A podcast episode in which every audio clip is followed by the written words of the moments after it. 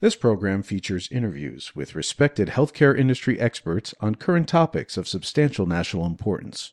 Your host for the program is David Introcaso, a DC based healthcare policy analyst and researcher. We invite you to comment on the program by visiting thehealthcarepolicypodcast.com. Now, here's David. Welcome to the Healthcare Policy Podcast. I'm the host, David Introcaso. With me today is Dr. Richard Young, a Fort Worth family physician, to discuss his recent fiction novel, 2060, described as a realistic portrayal of the future of Amer- the American healthcare system.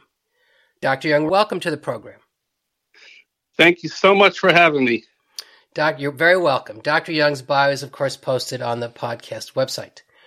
Briefly on background, 2060 tells the story of Willis Smith, a data analyst working for Alistair Peat, a, a senior vice president for Integra Health Pharmaceuticals, one of five integrated U.S. healthcare conglomerates. Alistair Peat assigns Willis to identify surviving metaquads. These are patients that have survived four naturally occurring cancers. In forwarding his search, Willis meets the Vietnamese owners of the Mekong Gardens Senior Care Center. Mekong Gardens offers a distinctly different healthcare formula than Integra Health. The story arc peaks when the owners of Mekong Gardens are outed and required to explain their alternative care model or why they had been defrauding the Medicare program. The denouement is what becomes of the story's antagonist, Alistair Peat. The novel is accompanied by a 36 page afterword that provides invaluable context regarding the motivation for the novel. With me to discuss it, and moreover, its meaning is again its author, Dr. Richard Young. So, with that as intro and background, let me begin by asking the more obvious question, although you do explain this largely in the afterward. What prompted you to write this novel? And as I know from reading the afterward, it's in part, I'm assuming you're expressing you've had frustration writing about U.S. healthcare in the present as nonfiction, and now you're trying to make your points by writing um, a fiction novel about how and where healthcare is going in the near future. Sure. I wrote um, a book called American Health Scare that came out in 2012, and there's a blog that goes with it. And obviously, for years before that, I've just chronically disgusted with how expensive our healthcare system is. And I see the toxicity of the expense of our healthcare system on every other walk of life. And I don't see a lot of serious effort being made to do anything about it. So I wrote American Health Scare. Uh, people who read it who are interested in these issues, they gave me some nice feedback, but it just seemed to die after that. And other people would read it, and then maybe later on I'd hear them talk, and they would be talking against these truths that are difficult that I discuss in the book. And I kind of wondered, I mean, why why is this not clicking better? Because these are good people, they have big hearts, they're smart, and I just came to the conclusion that Americans have this unique emotional problem of dealing with these difficult truths, whereas every other developed country in the world, consistent with their own history, culture, institutions, they at least to some degree can, on a much more adult level, deal with these very difficult truths. And so, as I pondered what to do about it, it sort of struck me that maybe what I needed to do was deal with the emotional sides of it a little better and to uh, understand better why stories affect people and why uh, certain novels over time seem to have had some influence. And so, yeah, I'd never done this before. I mean, basically, I'm a STEM nerd. And so this was the most intellectually difficult thing I've ever done because I had to learn to think about information in a completely different way.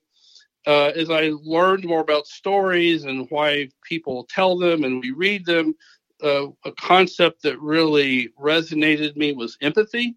Uh, stories create empathy for its characters. And what I really hope I accomplish here is that people today can develop a deeper empathy for the mess that they're leaving their kids and grandkids. And I just don't think that nonfiction can accomplish that the way fiction can. Uh, right. The, the the importance and utility of storytelling relative to your STEM uh, nerd criticism, I'll just note your undergrad is actually in chemical engineering, which is usually not a, a pathway to medical school. But congratulations uh, for it. Relative to the expense, and I, I have several passages uh, highlighted in the volume, and I'll just note one. Late in the uh, late in the novel, you this is what you write. But Integra Health consumes everything around it: family budgets, public schools, public infrastructure, the police force, retirement accounts, colleges, small businesses. They are disintegrating from toxic the toxic costs of healthcare. So I think that that that uh, brief paragraph sums up, I think, uh, uh, one of the themes of of the novel. So let's get to uh, the themes. I gave a broad overview, uh, but how how would you describe this story briefly? And then what what are the major themes you're trying to uh, draw out through the storytelling? So um, basically, the story is about Willis Smith, who is a sort of Gen Z nightmare. He's got this crushing student loan debt. Uh, he was living in his mother's basement till they had to sell their house. Now he's living in this tiny little room he's renting. And he finally gets a full time job with this large healthcare conglomerate. And he starts off to work with this very altruistic heart, right? Is he to him it's not just a job. His mother has cancer and he's been helping care for her. And he believes that even though I'm an analyst, I can still help people. I can still use my tools to find people that need more treatments or miss preventive services or that sort of thing. And um, he starts to work, and then things start to not go like he thought. So that's that's the sort of the journey that Willis goes on. Um, in terms of like themes and what I really want people to get out of it, the, the passage you chose was wonderful. And on some level, it, that's it. If people can just get it that every dollar that goes into the healthcare industry, it's more or less a zero sum game. That dollar is not going to hire more teachers or fill potholes in a road or provide housing or do something about climate change, right? We, we have a choice as a society of how we spend our dollars. And what I admire so much about the European countries and Canada, Australia, Japan is they they have all come up with some way to put boundaries around the healthcare industry. And they all have their own flavors they do it in different ways. But they have said we think healthcare is very important uh, especially if you're a richish country and you can afford it. But there are other things in life that contribute to people's health and well-being and they choose not to put every possible dollar into the healthcare industry and they spend it in other ways. And that that's the kind of conversation i never see in this country. I mean it's even economists even when i'm listening to like macroeconomists or people talking about globalization or whatever and they're like listing off why you know how things could be better in the us it's like they never mention healthcare as this sort of insidious toxicity over everything. And I, again, I, I the only reason, I mean, these are clearly smart people too. The only thing I can think of is same, it's the same problem. It's this emotional barrier that ultimately, to really come to a solution, we have to confront our fear of pain and death. And until we're willing to do that, then we're going to keep coming up with these very superficial, ineffective solutions that we've been doing really for the last 60 years. Right. In fact, um, you take uh, appropriately note that um, you actually calculate throughout the volume and calculate healthcare prices. So I'm going to get to that in a second. I will say that the novel um, is is pretty dark, uh, pretty dystopian. Um, there's there's a prevalent amount of violence that occurs, sort of random violence um, in in the novel. Uh, so it it is uh, I, I, would characterize it as such. Um, however, I will just note for the reader, I did find it interesting that uh, 30 plus years from now, we'll still have, per, per the novel, I found this interesting. We still have dangerous self-driving cars. We still have the football cowboys, gas stations. We still don't have any legitimate national long-term care policy, no patent reform. There's massive market consolidation, pervasive violence. I did get a laugh out of, there's a Whataburger that appears uh, in the retail Whataburger in the novel. There's, of course, uh, as, as you note, Integra Health Pharmaceuticals, unbridled corporate greed. There's prevalent iatrogenic uh, medical harm, and of course, the Medicare program uh, still exists. But let's go to the pricing and the prices. Um, again, you calculated these accurately. What are some of these prices? Uh, uh what are some of these prices in the novel that you cite? Well, I th- there's prices for not only a few of the drugs that I talk about, but also other parts of life. So, like early in the novel, there's a there's a scene where uh, a a middle aged couple is checking out Mekong Gardens as a possible nursing home for for their mother, and the the tour is not going well. And at some point, the the the husband goes, "Wait a minute." You mean you won't even you'll just give them a sandwich? You expect me to pay four hundred ninety-eight thousand dollars a year, and all she's going to get is a sandwich? And so, if you take what an average nursing home costs today, you look at the inflation rate for that for the last 10 to 15 years, and you just project it out, a, day, a year in a nursing home costs $498,000, right? So, in other words, I sprinkle in these dollar amounts throughout the novel um, but I didn't just make them up, right? And so right. in the afterword and then the technical appendix is where I justify where the the dollar amounts come from. Um, honestly, I don't remember off the top of my head some of the specific numbers, but like one of the just crushing things about pharmaceuticals is a successful pharmaceutical, a biologic or chemotherapy, whatever. Once it hits the U.S. market, on average, it inflates at about 11% per year. Obviously, that doesn't mean every single one does exactly mm-hmm. that, but just as an overall average. So, yeah, I just took, you know, Humira and, you know, some of these other common drugs that are expensive being used now, and same thing. You just projected out 11% per year. Some of these drugs literally cost like over $2 million a year. And, you know, somebody might say, well, but come on, someone will do something about it by then. Well, no one's done anything about it significantly for the last 50 years. And so that's what I'm saying. Well, if, if we continue to have to lack the courage to push back against drug prices, then this is where we're headed. Right. Yes. In fact, and I think uh, you note uh, in the in the afterword that over per your comment about 50 years over the last 60 years healthcare inflation has been between on average two and a half and three percent above uh, annual uh, inflation or exceeding annual health healthcare has exceeded by two to three points uh, annually so you're right we we haven't gotten a handle on this for many many decades um, this book and i'm assuming you would agree this book is largely again uh, Integra Health Pharmaceuticals. This book is largely a lament on the drug industry. Um, so I think it would be int- useful. The protagonist, again, Willis Smith, has been assigned to find a Metaquad. Why? What's what's the motivation for finding one from Integra Health's perspective? And this gets to uh, or helps explain your lament about uh, healthcare generally and the drug industry specifically. Sure.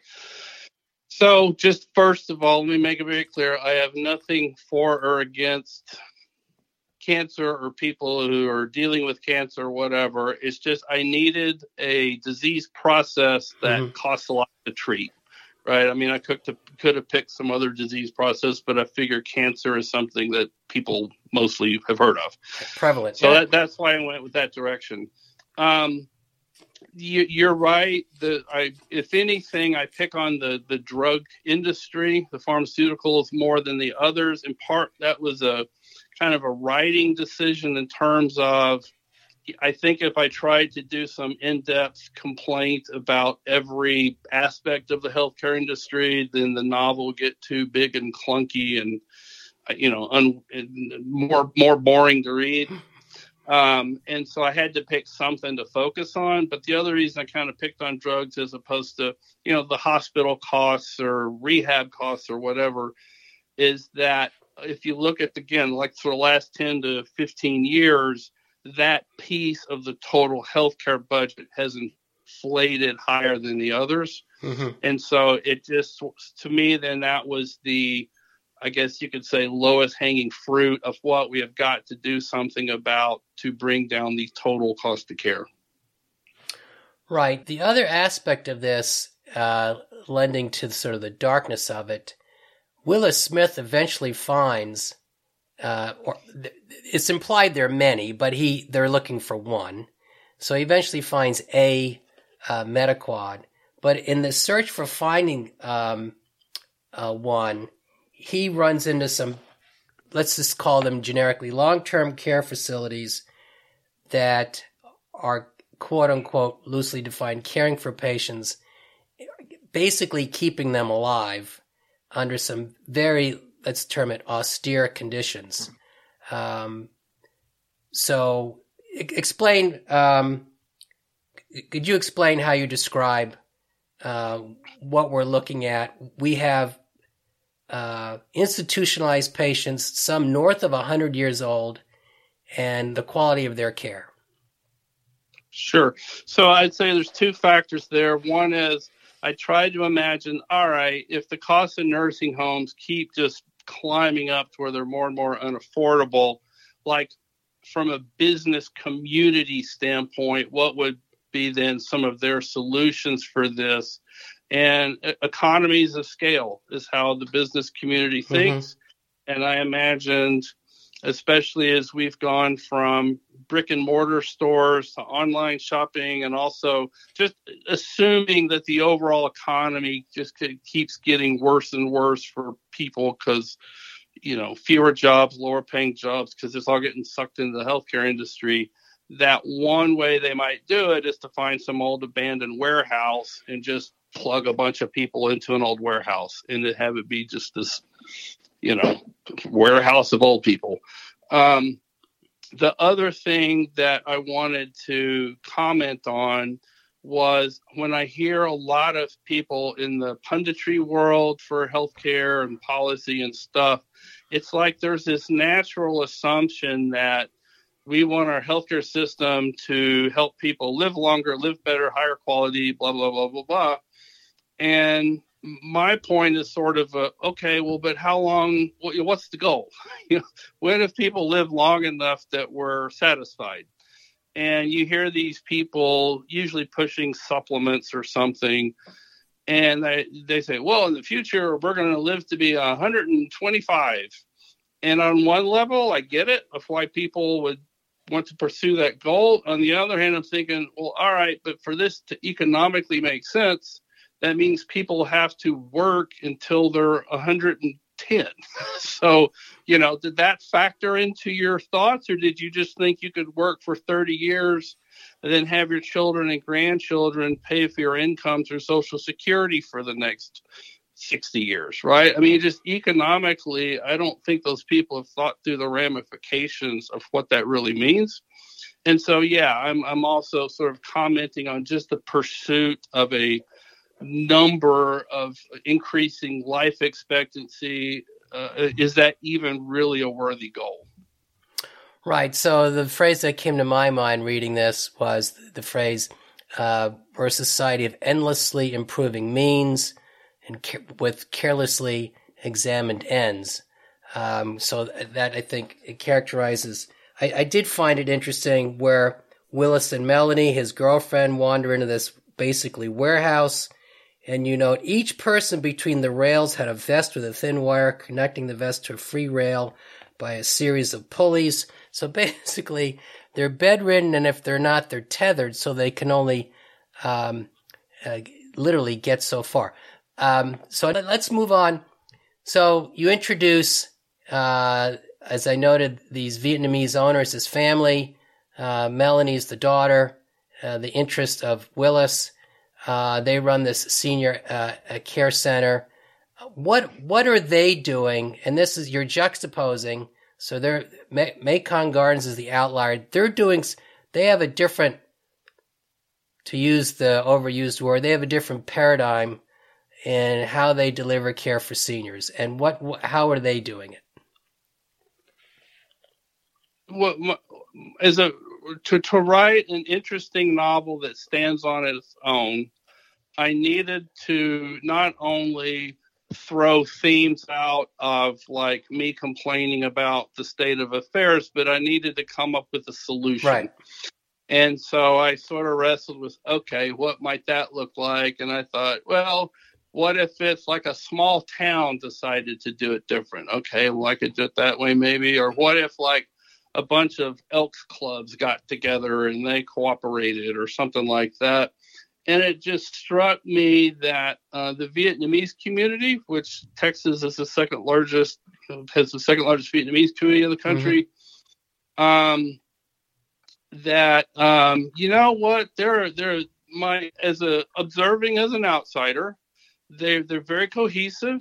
They're very smart, very dedicated education, and as I talk about in the novel, there's this very strong sense of duty from one generation to another and so I thought, ooh, you know what? They might actually be able to pull something like this off. And so what they come up with, sort of organically but under the radar, is a different sort of set of priorities of what what do we really value, what what's most important, and and they uh, under the radar uh, come up with ways to sort of fight against the man and so the novel is essentially the journey of Willis starting in little piece after piece because they don't want to just tell him right. everything at the beginning of, of learning what's going on. And as he grows to appreciate what they have accomplished, that's what changes him. And that's that's how he it forces him to rethink his values and what his priorities are. And um, so the Vietnamese communities through Mekong Gardens as one of their facilities is just a mechanism that I cooked up to deliver some of those messages. Right. So there's a there's a intergenerational response felt inter, felt intergenerational responsibility. Uh, the elderlies don't want to leave their children, grandchildren bankrupt, so they have a let's just say a more realistic uh, understanding or appreciation for uh, uh, the finality of life, and so that's how uh, that informs uh, the care model. I'll I'll leave it at that, but that's uh, uh, you can guess where that goes. Um, let me let me ask you let me ask you this question. you the the ending, of course, you're sort of rooting for this at the end. So I thought it was I thought it was very clever and sort of just desserts uh, how, and I don't want to ruin it for readers, but maybe you could discuss this to some extent. What explains, uh, and I'll just put it vaguely, what explains Willis's boss, sort of painted as this narcissist, Alistair Peat? He meets. Uh, the book concludes with a description of of what he experiences and what he experiences because of economic inequality and the hierarchy of care delivery. He's he's not he's he doesn't have a very common uh, treatment um, available to him because he finds himself in a Caribbean country um, that is not rich enough to afford uh, basic medical care. Correct? Yeah. So I know it's hard to talk about without giving away. Right. The yes. ending, right? Yes. Yes. Yes but but okay, the generic well, point is generic point is resources and, and income inequality becomes so extreme that there's no there's nothing close to equitable distribution.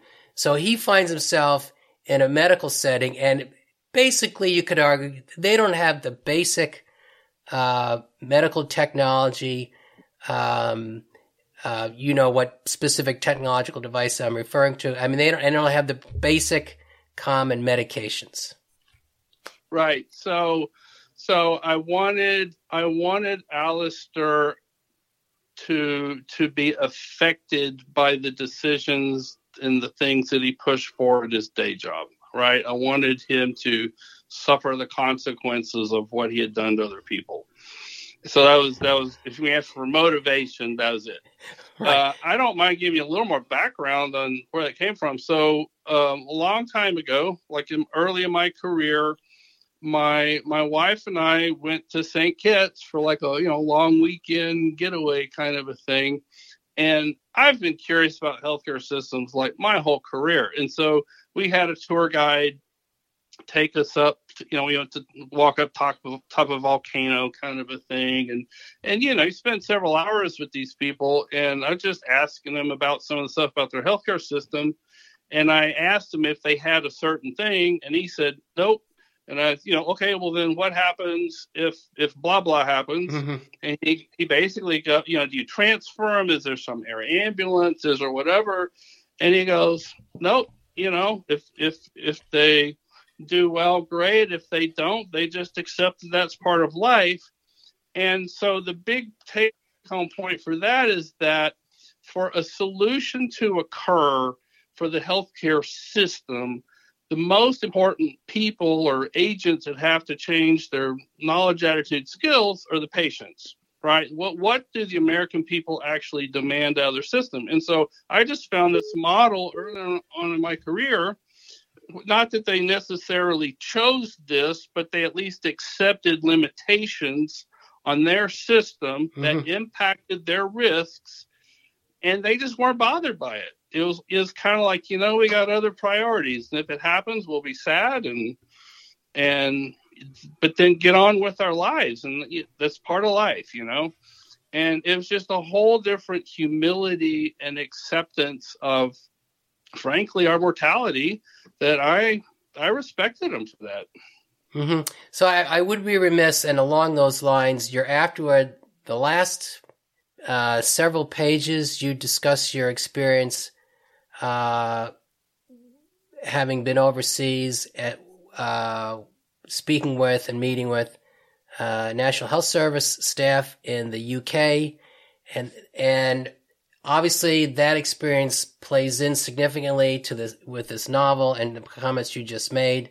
So I, let me give you an opportunity to talk about your takeaways from interacting with the NHS. Uh, I'm a huge fan of NHS, but not for reasons that most people would leap to their mind. We are so sloppy in this country about talking about, you know, socialized care. Not that is such an imprecise, sloppy term, and it does nothing that, that really speaks to the deeper issues. Um, all countries other than the U.S. deal with this to some degree. What I admire about the NHS is its agency NICE, the National Institute for Health and Care Excellence, mm-hmm. because the to me the British, more than any other country, are transparent about how they make these difficult decisions. You know, here's the drugs that we're going to buy for our people here's the tests we're going to provide, here's what we're going to do or not do in the hospital. And obviously, it's emotionally difficult and technical, but but their politicians have come up with this mechanism of how their country can make these difficult decisions, and the politicians then can kind of you know, throw out their hands and go, "Hey, it's not me; it's this agency." That, you know, we all have to go by what they said right? So, so a culture that's super similar to ours was able to to solve that problem that way. But what really struck me also, besides the sort of macroeconomic kind of a view of it, is when I talked to just John and Jane Q. British citizen, it was very clear to me that what they really wanted was a system that was fair, that treated everybody kind of about the same, but they were willing to take on a personal sacrifice themselves so that the system worked for everybody. And that to me is just such a non-American point of view about about where we need to go. And so again, huge respect to them. Uh, of course, they're in a world of hurt right now. Mm-hmm. I think you know Brexit affected them, COVID affected them. I think they started to under support primary care actually in the 2010s, and now they're paying for it. So I mean, it's you know there, there's no nirvana anywhere with these difficult issues. and they're going to frankly probably have to put more resources in the NHS next years to kind of get it back up to where it was. But again, they talk like adults and they can talk about difficult issues like adults and not melt down into little toddler tantrums the way we do. Right. I'm glad you mentioned uh, NICE, National Institute for Healthcare, uh, for Health and Care Excellence. Basically, what they do is um, uh, uh, comparative effectiveness research, benefit cost analysis. This issue came up during the Affordable Care Act debate, what, 15 years now ago. Uh, very polarizing. We didn't get anywhere um, in getting close, although we created, remember, PCORI, Patient Centered Outcome Research Institute, but doesn't get as close to what NICE does. Uh, and per your point well, about. if I, go ahead. If I'm sorry, pardon to interrupt, but I mean, the other problem with PCORI is it is written into the law that created it. They cannot consider quality adjusted life years in their determinations of what to be studied. I mean, Congress, I mean, how in the world do you bring healthcare costs under control if it's illegal to consider costs? you can't. No, exactly and, right. Right. Qualities. Yes, yeah. yes, yes. That's why I said yeah. the name is misleading. And of course, they're precluded. Uh, per the British, I, I, I, did appreciate uh, your point. Clearly, there's far more of a shared responsibility, shared sacrifice uh, perception amongst the Brits, and they highly, you know, all survey data they consider it the most valuable uh, piece of the government um, uh, pie, uh, the NHS. So let me let me. we're about um, at our time. Um, what, what's your What's your hope or let me ask you, what's your hope or expectation for addressing this again as an as a novel, as a non-fiction work, relative to informing the public debate? Um, well, I just want to reassure people, and, and, you know, you could happy to hear your opinion about this, but I, I think the novel stands on its own. So if you don't care about the technical stuff or you don't want to hear about my trip to the go investigate the British National Health Service, that's fine. You'll still get the take home points out of the novel.